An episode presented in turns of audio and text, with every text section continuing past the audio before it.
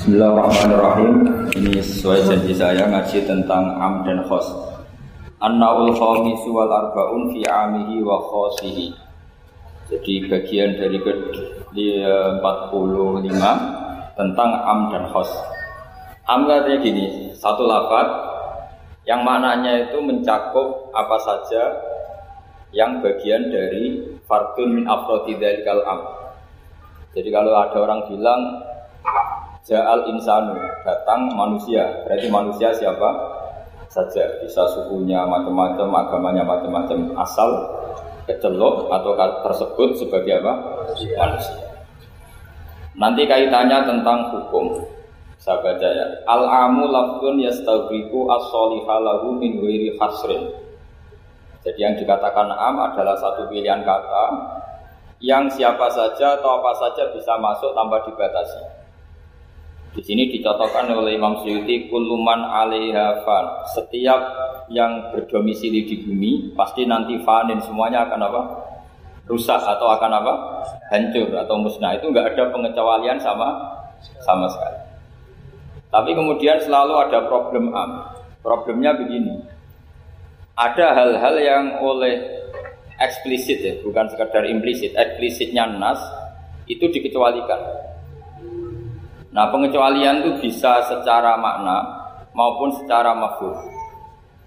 Misalnya begini, kamu punya aturan siapa saja gak boleh masuk rumah ini.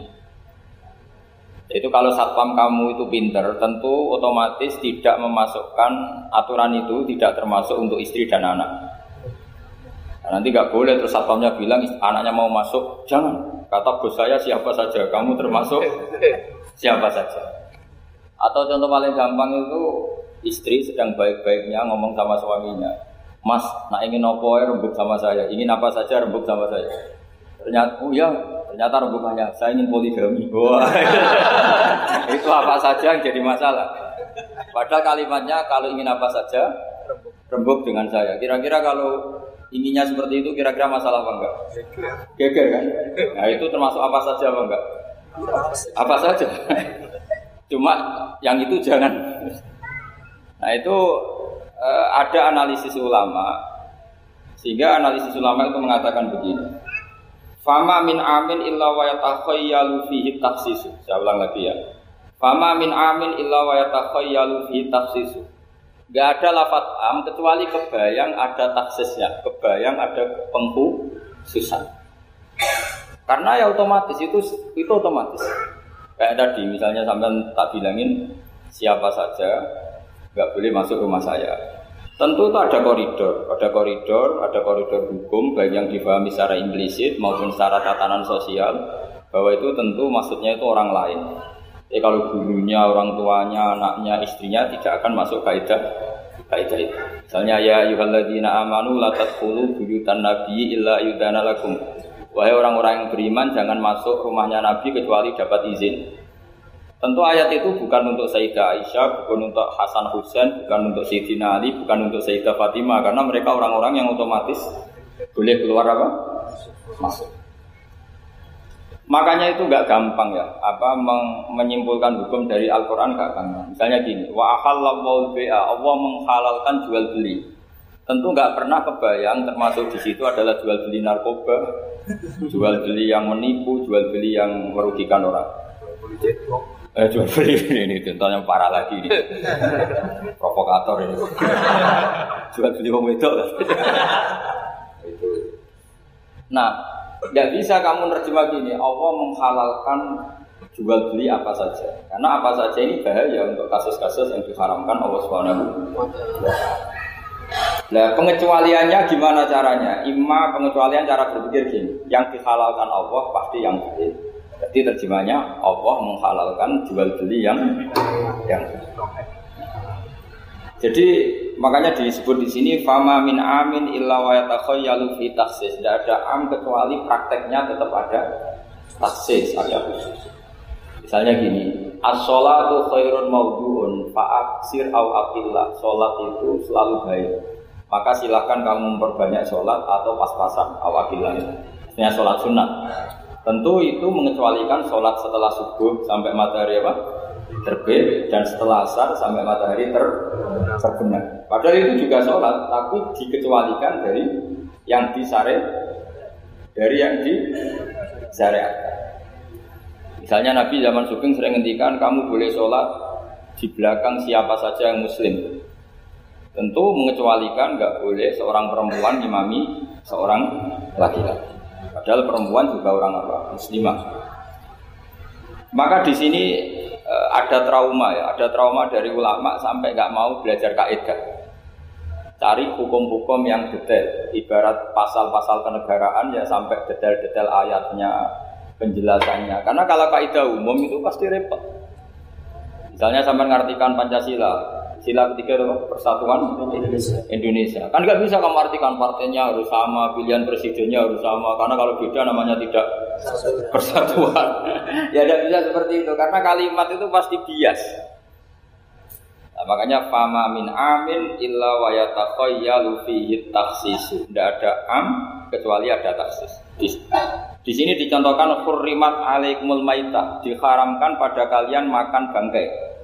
Kamu tahu maknanya bangkai? Bangkai adalah hewan yang mati tanpa bidaka tirsariyin, apa? Tanpa penyembelihan secara syar'i. Ada enggak pengecualiannya? Ada, ikan laut. Ikan laut itu kan matinya tidak karena disembelih. Halal apa enggak? Halal. Artinya kata hurimat alaikumul maitah, diharamkan pada kalian apa bangkai, ternyata ada pengecualian, yaitu as-samak wal jarad, belalang dan apa? Ikan. Ikan laut. Itu masih banyak lagi.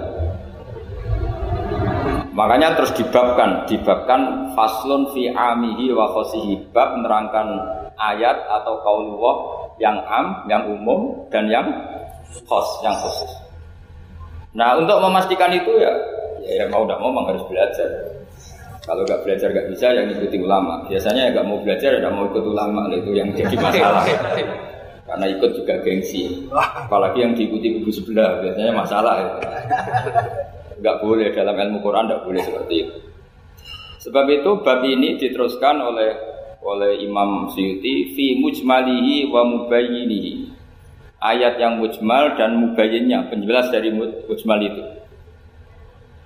Misalnya begini, yang dikatakan puasa itu apa coba? Nggak, ini latihan jadi ahli fikih. Yang dikatakan puasa itu apa coba? Menahan, umumnya orang kan menahan lapar dan minum dari fajar shadiq menjadi sampai terbenamnya matahari. Nah sekarang pertanyaannya, kalimat menahan apa lapar dan haus itu maknanya itu kan sebetulnya masih salah, redaksi itu salah, karena juga nggak boleh hubungan intim, nggak boleh memasukkan apa saja ke eh, ke lubang dan sebagainya dan sebagainya. Terus lalu batasannya sampai matahari terbenam. Ada beberapa daerah yang terbenamnya matahari itu tidak wajar. Sampai misalnya siangnya itu dua puluh dua jam. Atau kebalikannya, nggak ada matahari terbit, nggak ada matahari tenggelam, kayak di kutub. Sehingga saya berkali-kali bilang, ulama Indonesia itu kenapa alim? Itu ya di antara faktornya itu ada unsur kebetulan. Jika ada dia katakan hoax. Coba kalau kamu jadi ulama di kutub, terus cerita, baca takrib misalnya. Awal waktu sholat subuh itu dimulai dari tulul fajri shadiq sampai terbitnya matahari. Orang kutub mesti tertawa-tawa, mataharinya mana bang?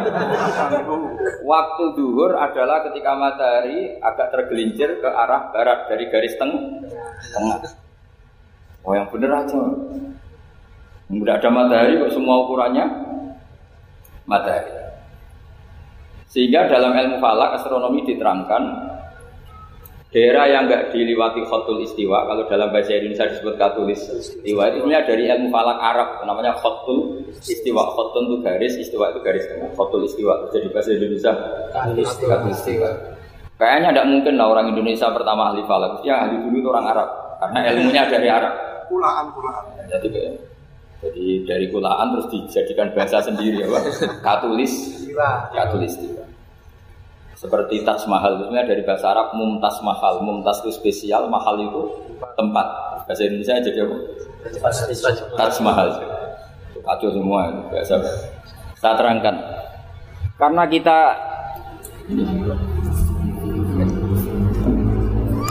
Karena kita ngaji di Indonesia, kebetulan Indonesia termasuk daerah yang diriwati apa? Katulistiwa. Sehingga waktu kita normal, trennya ya dua belas sama berapa? dua belas. Nanti ada masalah itu, misalnya kamu di tadi dikutuk, lalu puasanya gimana? Apa dikonversi? Tetap polanya enam belas jam, terus konversi per antar sholat itu kira-kira berapa apa? Jam. Kalau saja misalnya kamu sudah zuhur jam dua belas, ya trennya asarnya ya jam tiga. Kan nggak mungkin habis zuhur jam dua belas, asarnya jam satu. Karena polanya tafawutnya antara zuhur dan apa? Asar itu tiga jam. Setelah zuhur sama apa asar sama maghrib polanya juga tiga jam. Maka yang seperti ini mau tidak mau harus ada pengecualian. Ketika Rasulullah misalnya ngendikan waktu asar itu khina yakunu dilusek mislahu terus wakolilan. Waktu asar dimulai ya Pak, dilusek mislahu. Jadi kalau sesuatu satu meter, bayangannya satu meter. Nah pas lebih sedikit itu berarti sudah waktu asar, kan gitu ukuran dulu kan nggak pakai jam.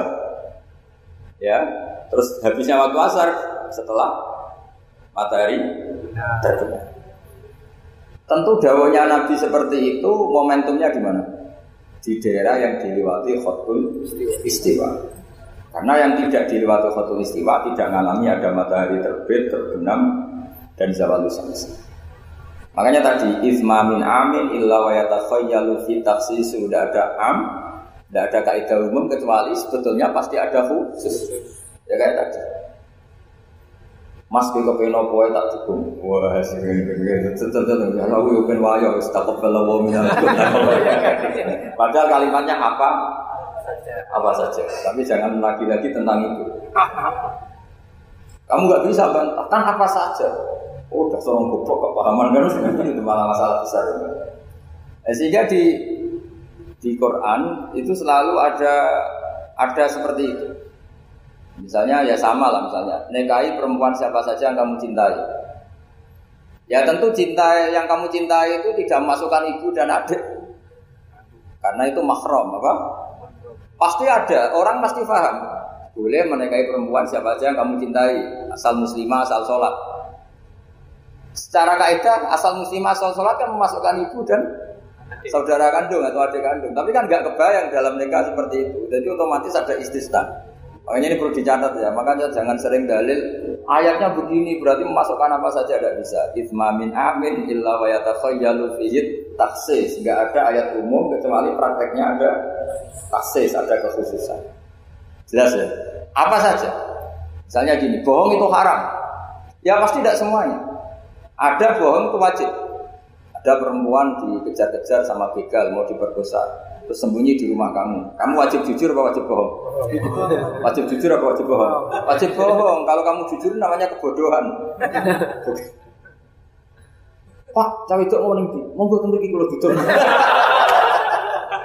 Itu tidak jujur, itu goblok gitu. Ya ingat ya kaidahnya ifma min amin illa wa yatakhayyalu fihi takhsis. Sudah itu aja dihafalkan, nanti sudah pintar sendiri. Sudah itu aja. Apa? Ifma min amin illa wa yatakhayyalu fihi takhsis. Enggak ada kaidah umum kecuali di situ tersimpan takhsis atau aturan-aturan khusus yang terkecuali. Itu pasti itu otomatis. Karena nggak kebayang, bahasa itu mewakili semua itu nggak kebayang. Misalnya ada pembantu, mesti dibilangin gini sama penyalurnya, ya kalau disuruh majikan apa saja turutin ya, disuruh ngelayani saja atau turutin, terus ngelayani diranjang ya, takut balap waminamin, tetap nggak bisa, kayak lafat itu nggak bisa. Kalau majikan kamu ingin apa saja turutin, tentu tidak masukkan hal-hal yang dilarang. Itu juga misalnya mahasiswa, oh sama dosen nurut loh, perintahnya apa saja, ya apa saja yang dibolehkan, maksudnya bukan apa saja secara bebas. Nah itu di Quran juga gitu, kalau ada ayat apa saja, sebenarnya di situ pasti ada apa? Takhsis, ya jelas dari manin amin, illa wa yatakhoyyalu fihi takhsis. Sehingga susah sekali cari umum yang tetap maknanya umum. Sekarang misalnya pertanyaannya lagi, ini ada beberapa kaidah. Matiaqa'u tabir muttasilan nahu minal fajr baca qawli al-khaitul abyadu minal khaitil aswad. Ini lebih susah lagi. Lebih susahnya gini. Di Quran itu ada beberapa lafaz yang maknanya itu tidak semestinya. Saya ulang lagi, di Quran itu ada beberapa lafaz yang maknanya itu dari awal tidak semest, tidak semestinya. Nah, tidak semestinya ini oleh ulama ahli sastra Arab, ahli balaghah kalau dalam bahasa Arab disebut tasbih, apa? Tasbih. Jadi kalau orang Arab sebenarnya ya sama, orang Arab orang Indonesia sama dalam apa? Pemaparan sama. Kalau Zaid itu agak ganteng, agak yang gantengnya agak. Itu orang Arab bilang tuh Zaidun kalqamar. Zaid itu ibarat rembulan. Tapi kalau ganteng sekali dan susah ditandingi, itu orang Arab akan bilang Zaidun qamarun. Zaid itu rembulan. Sehingga dalam kitab-kitab madaih, kitab-kitab yang memuji Nabi itu disebut anta samsun, anta badrun. Engkau ibarat matahari, engkau ibarat rembulan. Itu adat tasbihnya, kata seperti dibuang. Apa kata seperti dibuang? Sama di Indonesia juga sama. Kalau orang ahli orasi ilmiah yang ketika orasi itu kendor sekali, apalagi zaman revolusi, ketika ada orasi yang menggelegar disebut singa podium. Tidak seperti singa, tapi langsung dikatakan singa, singa podium. Itu ada tasbih, namanya dalam bahasa Arab disebut apa? Tasbih. Nah, problemnya ada beberapa ayat yang dari awal Allah menggunakan itu tidak untuk makna semestinya, tapi untuk apa? Tasbih. Tasbih itu ya tadi hanya menyerupakan, berhubung sesuatunya detail. Ada tasbih, kata seperti itu dibu, dibuat. Misalnya gini, inna min azwajikum wa auladikum aduwwal lakum.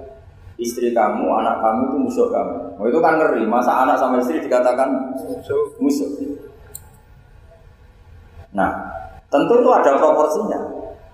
Ketika anak istri kita tidak menopang kesalehan kita, tidak menopang ketaatan kita, maka perilakunya sebagaimana musuh. Tapi ketika mereka baik, benar-benar baik, kata Nabi, sebaik-baiknya pemberian dari Allah dan sebaik-baiknya mata dunia adalah almaratus solihah, wanita yang solihah, yang membantu kamu menjadi orang baik. Artinya apa? Ada proporsi di mana perempuan digelari musuh, distatuskan musuh. Ada proporsi di mana perempuan berstatus pembela atau penopang ketaat, ketaat. Ya sudah seperti itu. Nanti kalau baca Quran, baca hadis seperti itu. Di mana wanita dipuji maknanya kayak apa? Ketika dikritik maknanya kayak apa? Lelaki juga gitu sama. Sehingga banyak ulama yang merumuskan hubbul mal, misalnya mencintai harta. Itu hukumnya gimana? Ya kalau untuk kebaikan ya baik, kalau untuk keburukan ya. Ya makanya innama amwalukum wa auladukum fitnah. Harta kamu, anak kamu itu ujian. Nah, ini penting penting sekali dikenali sehingga Quran itu tidak saling bertabrakan. Ya, Quran itu tidak saling bertabrakan. Di ayat ini perempuan dipuji, di ayat ini perempuan dikritik. Misalnya tadi innam azwajikum wa auladikum aduwwal lakum, tapi ada ayat fasolihatu qanitatun hafizatun lil ghaibi bima hafizallah. Perempuan itu luar biasa penjaga kedamaian, penjaga kehormatan. Itu luar biasa dipuji. Ya tentu dalam konteks yang layak dipuji. Kalau sedang dikritik ya dalam konteks yang layak dikritik. Artinya pujian ini bukan cek kosong tanpa pengecualian. Dihujat atau dikritik juga tanpa cek kosong, tanpa pengecualian. Lagi-lagi kaidahnya itsmamin amin illa wa yatakhayyalu fihi takhsis. Tidak ada lafaz umum kecuali di situ terbayang ada kekhususan, ada kekhususan. Ya jelas ya jadi. Nah, kemudian kekhususan itu gimana? Kalau dalam ilmu fikih disebut menghilangkan masodaq. Masodaq itu pokoknya ini tak pakai bahasa asli ya, biar nanti habis ngaji itu keren. Ini pasti pakai bahasa asli yang diusul fikih. Masodaq itu satu nama yang mencakup sesuai kriteria definitif ya, kalau dalam bahasa inteleknya ya. Misalnya gini, ini coba pegangin. Ini yang dikatakan tangan ini, ini sampai ini kan. Ini semuanya tangan. Nah, ini namanya mujmal. Kata Rasulullah misalnya kalau kamu wudu, basuhlah tangan kamu. Tapi secara sanad, sanad kita sampai Rasulullah basuh tangan itu sampai sini saja. Ya kan? Itu di bab wudu sampai siku saja. Tapi sikunya terbasuh ya. Jelas ya. Padahal ini juga tangan. Tapi di bab qat'u yadis sarik, di bab memotong tangannya pencuri. Wasariqu wasariqatu faqta'u Aidiyahuma, orang kalau mencuri dalam ajaran Islam atau negara Islam dipotong tangan. Segini apa hanya segini? Sampai gelang kaki apa apa mata apa pergelangan apa sampai sini? Pergelangan. Padahal kalimatnya ya faktau aidiyahuma, maka potonglah tangannya. Tapi ternyata di bab potong tangannya pencuri di negara Islam hanya pergelangan, tapi di wudu sampai siku. Lalu kalau mau tanya ukurannya apa, Gus? Ya ukurannya ngaji tadi. Kalau ukurannya ngaji mah nggak bisa dijelaskan. Kalau nggak paham jangan protes terus. Iya sudah seperti itu. Apalagi misalnya di Quran disebut jika kamu tahallul dari haji maupun umrah, mukhalliqina ru'usakum, itu lafadznya mukhalliqina ru'usakum, memotong kepala. Masa setelah haji dibantai kan? Nah itu ru'us di situ itu dengan makna apa? Rambut. Lalu pertanyaannya harus semua apa sebagian? Nah itu kan masalah. Nah itu namanya mujmal. Mujmal itu lafaz yang umum, masdar kalau dalam bahasa Arab. Kemudian kita mencari-cari sanad, seolah lagi kita mencari-cari sanad sampai Rasulullah dulu beliau maknanya kayak. Karena ternyata Rasulullah kalau tahallul ada yang gundul, lontos, didoakan sampai tiga kali Allahummarhamil muhallikin. Sahabat pada usul wal muqassirin ya Rasulullah. Masyhur itu kan, ya Allah semoga orang yang cukur gundul engkau beri rahmat yang banyak. Sahabat yang enggak mau gundul usul wal muqassirin, juga yang cukur apa? Pendek. Nabi masih ulang lagi wa marhamil muhallikin.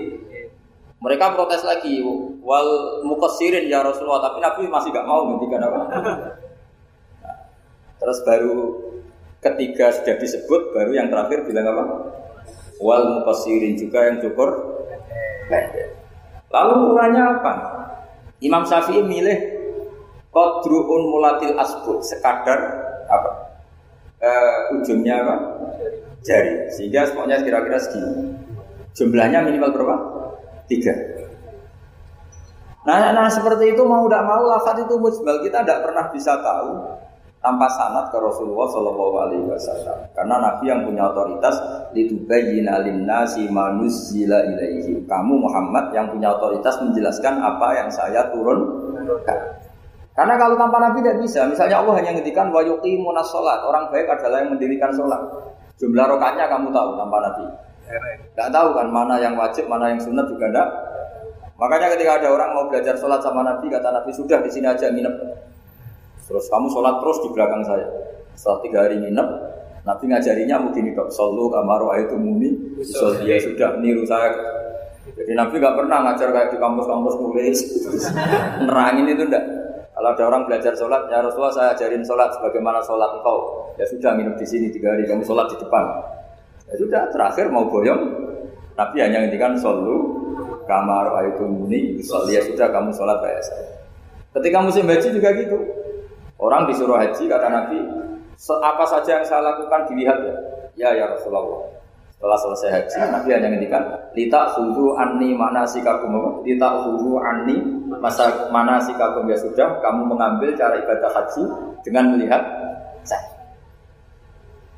Nah, cara-cara seperti itu sebenarnya lebih efisien ketimbang tag. Karena kalau tag itu bias. Sudah bias, kalau umum, mesti potensi taksis, ya potensi apa? Taksis. Ya jelas ya. Jadi ini saya teruskan lagi ya. Misalnya at-talaqu marratan. Yang dikatakan cerai ini termasuk contohnya lagi, ini saya beri contoh. At-talaqu marratan, talak itu ada dua. Itu benar apa salah? Di Quran loh. Talak ada dua, benar apa salah? Cara fikih salah, karena menurut fikih talak itu tiga. Ya saya ulang lagi ya, di Quran kan istilahnya at-talaqu marratan, talak itu dua. Salah apa benar? Salah secara fikih, karena secara fikih talak itu tiga. Maka cara memahami gimana? At-talaqu marratan, talak itu hanya dua dalam konteks yang boleh kembali. Karena setelah tiga itu nggak boleh kembali lagi sampai si istri dirasakan orang lain. Namanya apa? Mukhal Muhalil. Nah, Akhirnya orang ulama itu mulai trauma, memahami ayat mulai trauma. Traumanya karena setiap satu kalimat atau satu frase atau satu qadhiyah dalam bahasa Arab itu mesti duduknya beda-beda, duduk perkaranya beda-beda. Di bab wudu tangan itu sampai siku. Di akot ya disarik memotong tangan pencuri hanya sampai pergelangan. Ya sudah, kalau tanya lah, cara tahu gimana yang ngaji, kita nggak bisa kita jelasin. Sekolah sebulan sekali di ini, wah bangga. Ya ngaji puluhan tahun saja tidak mesti alim, apalagi sebulan apa? Sekali. Makanya itu bisa dipakai alasan. Kenapa ada alim? Kan sebulan sekali. Jadi kalau ditanya kenapa ada alim, kan apa? Sebulan sekali. Itu kan salahnya kedua, mau ngajar tiap hari. Gitu. Ya jadi jelas ya. Jadi semua itu ada proporsi. Misalnya ada ayat lagi la tudrikul absar. Keyakinan orang mukmin nanti di surga itu melihat Allah apa? Enggak, keyakinan orang mukmin yang diri sendiri. Melihat ya. Tapi ada ayat la tudrikul absar. Allah itu tidak bisa tersentuh, bisa diliput oleh pandangan mata. Padahal di sebagian ayat wujuhu yauma idzin nadhira ila rabbiha. Nazir, orang-orang baik adalah wajahnya apa bersinar. Nazir itu maknanya bersinar pakai dot.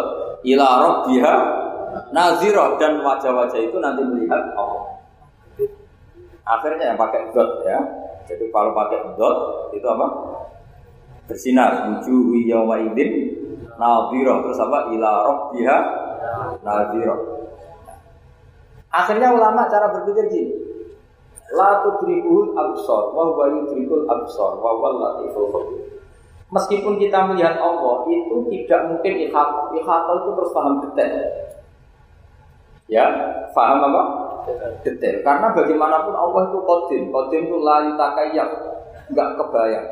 Apapun hebatnya kita, perangkat kita ini semuanya profan, semuanya hadis. Sementara Allah adalah zat yang tidak terbatas. Sehingga ya sudah, kita tidak akan melihat secara utuh, secara sempurna sampai kita paham. Tapi seperti itu sudah bisa dikatakan melihat. Paham ya? Misalnya Anda melihat Merapi dari jauh, sudah bisa dikatakan melihat. Tapi jangan disuruh detail, pohonnya apa saja. Berapa ribu? Nah itu kan nggak ngerti detail. Ya kira-kira gambarannya seperti itu. Jadi la tudrikul absar ada makna khususnya, yaitu sampai menguasai, sampai memahami. Ila rabbiha nazirah, ya melihatnya sampai apa sih kira-kira? Ya ya sudah seperti itu. Makanya semua kalimat ngendikane ulama ulama, semua kalimat itu proporsional. Kamu bilang mencintai istri. Sama ibu ya bilang mencintai, saya teman yang kamu dapat yang mencintai. Lalu makna mencintai itu gimana tuh? Mencintai ibu ada maknanya sendiri, mencintai istri ada maknanya sendiri. Mencintai simpanan ini yang repot. Itu maknanya juga sendiri lagi. Mencintai teman sendiri lagi. Mencintai uang maknanya ya. Semuanya dengan kata mencintai. Misalnya orang mukmin disebut waladina amanu asyaddu hubban lillah. Orang mukmin itu sangat mencintai Allah. Kalau mencintai Allah itu dengan mencintai manusia itu beda. Aturannya juga beda. Kata para ulama, kalau Allah itu suka kalau dimintai. Tapi kalau kamu mencintai seseorang, kamu sering minta, wah itu taqabbal Allah minna. Jadi Allah itu suka apa? Allahu yaghdabu in tarakta su'alahu wa banu adam yaghdab. Jadi Allahu yaghdab in tarakta su'alahu. Allah justru tersinggung kalau orang yang mencintai dia kemudian tidak sering-sering minta. Tapi kalau Bani Adam semakin sering dimintain malah malah nafsu, malah malah tersinggung, malah capek. Jadi sama-sama kalimatnya juga mencintai. Nah bayangkan Quran itu seperti itu. Min awali hatta akhiri, lafaz ini semua proporsional, apa? Semua itu propor proporsional. Sehingga cara maknanya gimana ya tadi? Ada am, ada khos, ada mujmal, ada muqayyad. Makanya kita akan selalu berdebat, misalnya. Ya selalu, saya ulang lagi, selalu berdebat. Madhab qiblat itu sebetulnya harus persis apa enggak. Ya tadi saya seperti ngaji saya kemarin. Kalau dalam konteks Indonesia asal kelihatan ke barat ya sudah kecelup madhab apa? Qiblat. Karena kalau detail, saya ulang lagi, kalau detail berarti semua masjid maksimal luasnya hanya delapan belas meter. Karena Ka'bah diameternya hanya delapan belas meter. Sekali yang di ujung sana,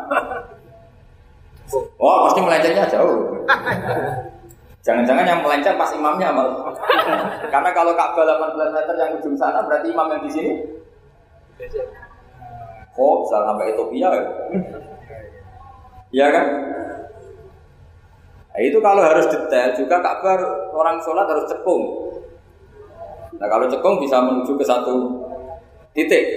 Di mana ada ajaran masjid apa? Cekung. Cekung.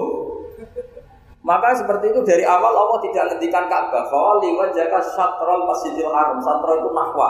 Ya sudah lah penting kamu menghadap ke arah Masjidil Haram.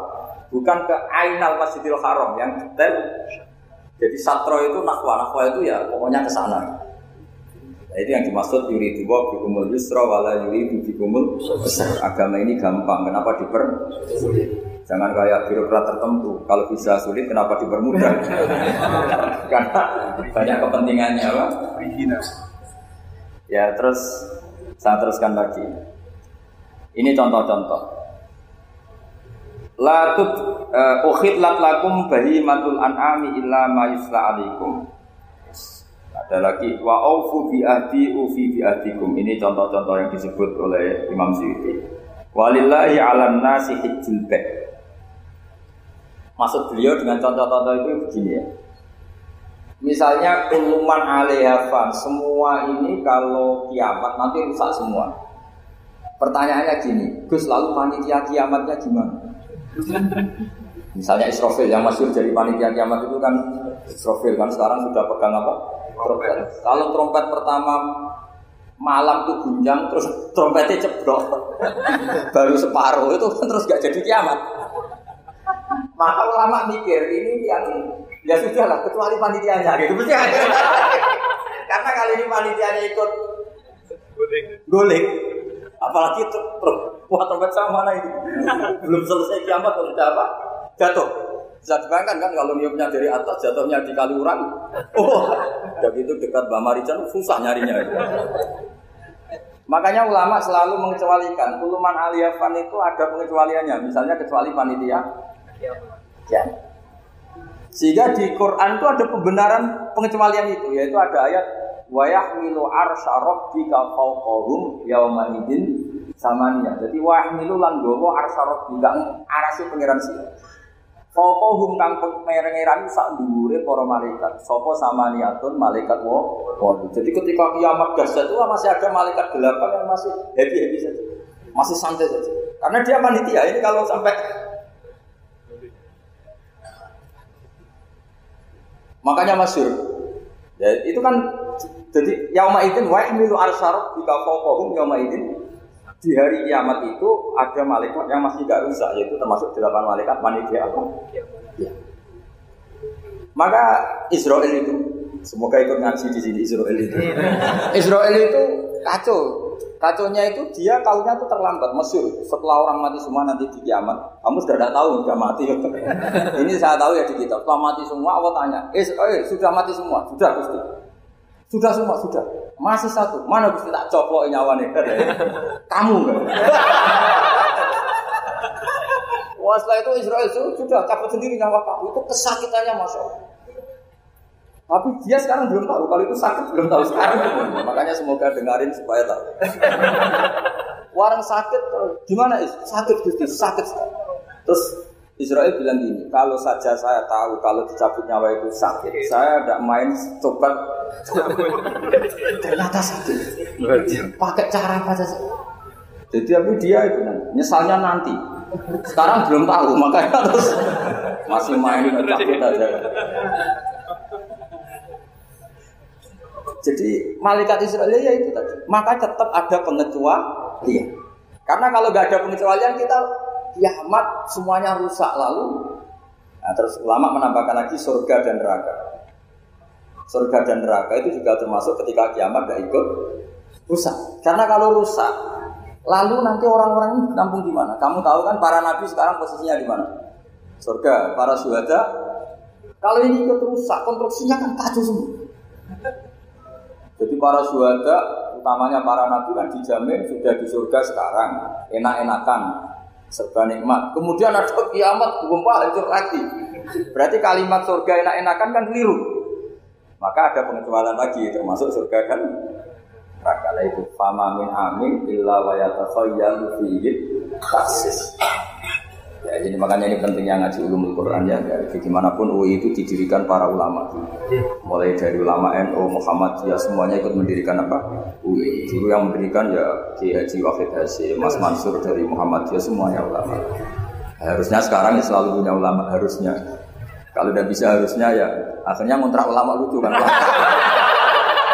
Ulama kok kontrakan itu kan aneh. Profesor dokter. Makanya harusnya itu punya kader sendiri. Ini yang guru-guru V A I ini yang wajib. Insyaallah. Insyaallah. Insya ya saya teruskan lagi ya.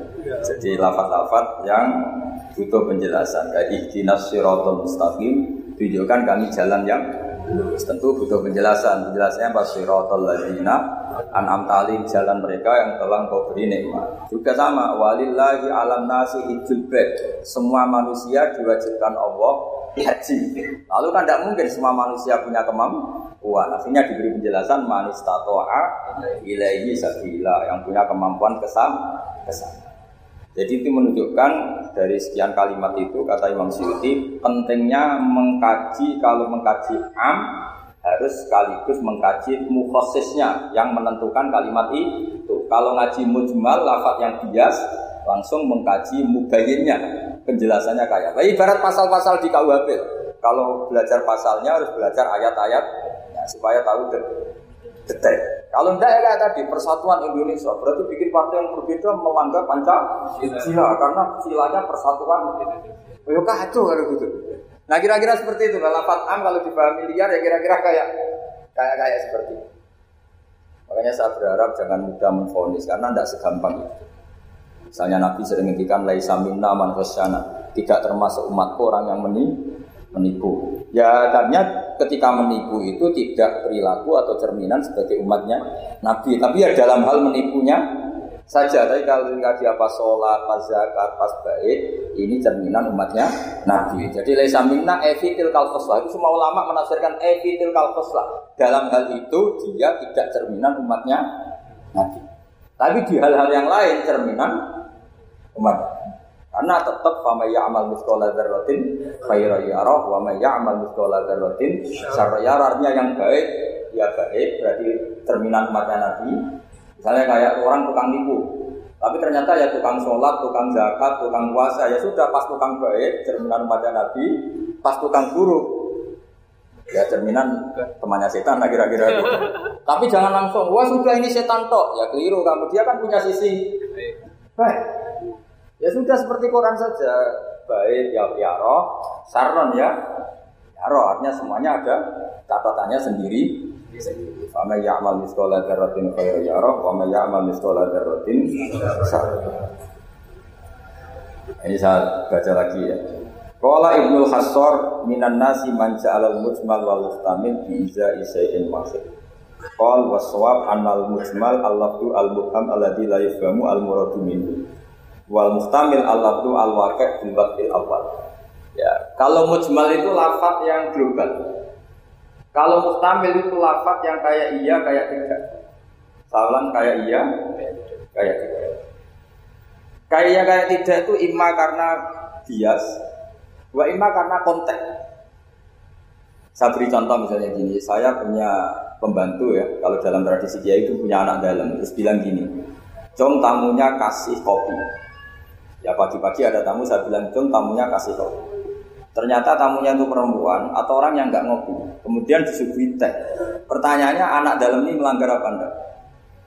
Tidak, karena kata kopi sebenarnya mewakili kata alat untuk menghormat tamu. Cuma saya sebagai kiai adalah elemnya itu kopi.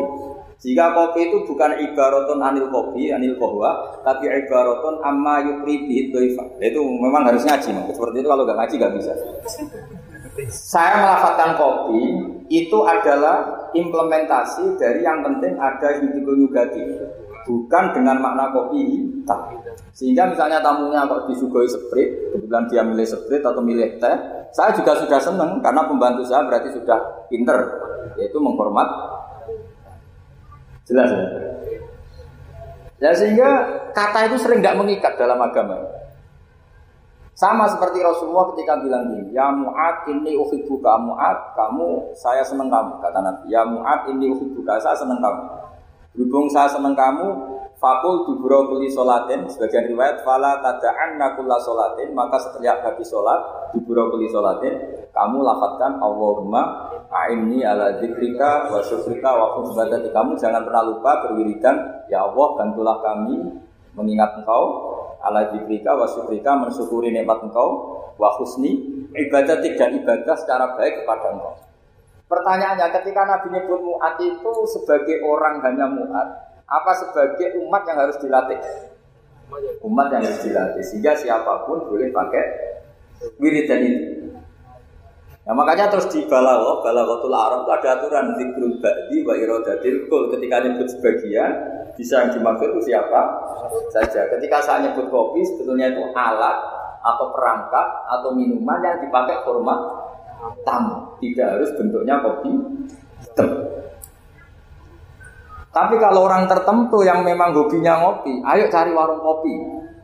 Memang dia anti minum teh, anti minum sprit, memang ininya warung kopi, ya sudah, itu berarti makna kopi yang muayyan, yang memang maknanya kopi dengan makna yang khos. Jelas ya?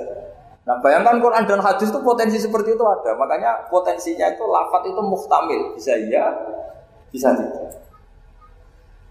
Nah di sini ini pentingnya ngaji. Jadi sehingga ketika Allah ngendikan rijal sekalipun, lelaki, kadang maknanya memasukkan perempuan. Misalnya gini, kalau kamu ngaji ilmu nahwu, hudal lil muttaqin, alladzina itu jamak untuk lelaki atau perempuan? Alladzina, lelaki. Tapi Quran itu untuk lelaki, kok apa lelaki dan perempuan? Dua-duanya. Tapi Allah ngendikan alladzina yu'minuna, bukan alla yu'minna, bukan pakai redaksi perempuan. Karena yang dimaksud lelaki adalah umatnya Nabi. Ya sudah, kalau umatnya Nabi ya semuanya umatnya. Tapi ada beberapa lafaz yang memang maksudnya lelaki, yang satu maksudnya perempuan. Caranya tahu itu ya lagi-lagi ngaji. Ya sudah, nggak ada jawabannya, memang harus harus ngaji. Ya itulah, di Quran tuh banyak, ada lafaz mujmal, ada lafaz mustaqil. Saya beri contoh lagi bab zakat. Ini yang paling pokok bab zakat karena ini terkait zakat.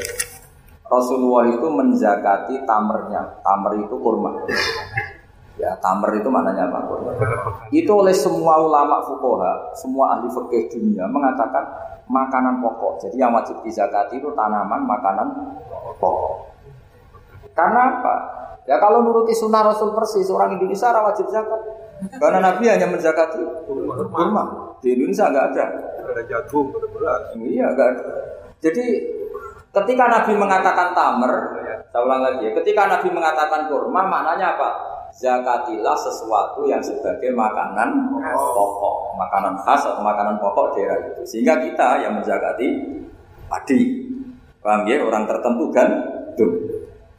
Sama seperti cung, nak peduli tamu sarungan. Ternyata sarungnya itu basah. Wah daripada basah katokan cekak ya, tidak seperti itu.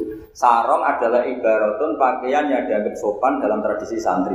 Ketika sarungnya basah, penggantinya juga celana, jangan celana pendek. Karena kalau celana pendek tidak mewakili kesopanan. Jadi kalimat itu bisa diganti cung nemuin tamu dengan kesopanan. Di antara gambarannya pakai sarung, maka sarung bisa diganti celana. Tapi tidak bisa diganti celana pendek, karena itu tidak cerminan sopan. Sama. Cung, tamu saya kasih kopi, tentu bisa diganti teh, diganti seperti, paham? Tapi nggak bisa diganti toa, paham? Karena itu nggak cerminan, jenisnya terlalu jauh, apa? Jenisnya apa? Terlalu jauh. Jadi ini jelas ya. Jadi kalimat-kalimat itu potensinya mujmal, potensinya itu muhtamil atau muhtamil. Wal farqu bainahuma annal mujmal yadullu ala umurin ma'rufah, wal lafdhu mustarakun mutaraddidun bainahuma. Wal mublam la yadullu ala amrin ma'rufin ma'al qat'i bi anasari lam yufawid ahadin bayana misal bikhilafin muhtamil atau muhtamal. Jadi ya seperti itu semua. Saya contohkan yang gampang itu yang fikih saja. Misalnya orang disuruh sholat, sudahlah kamu sholat saja. Ya tentu kalau waktu duhur, pikiran pertama itu ya sholat duhur. Kalau waktu asar itu ya jangan pepeh kalimatnya gitu. Cung kamu sholat, waktu duhur sholat apa saja, qobliyah masjid atau tahiyat. Yang penting kan sudah sholat. Sholat. Jadi semua kalimat itu pasti proporsional. Ya semua kalimat itu pasti apa? Proporsional.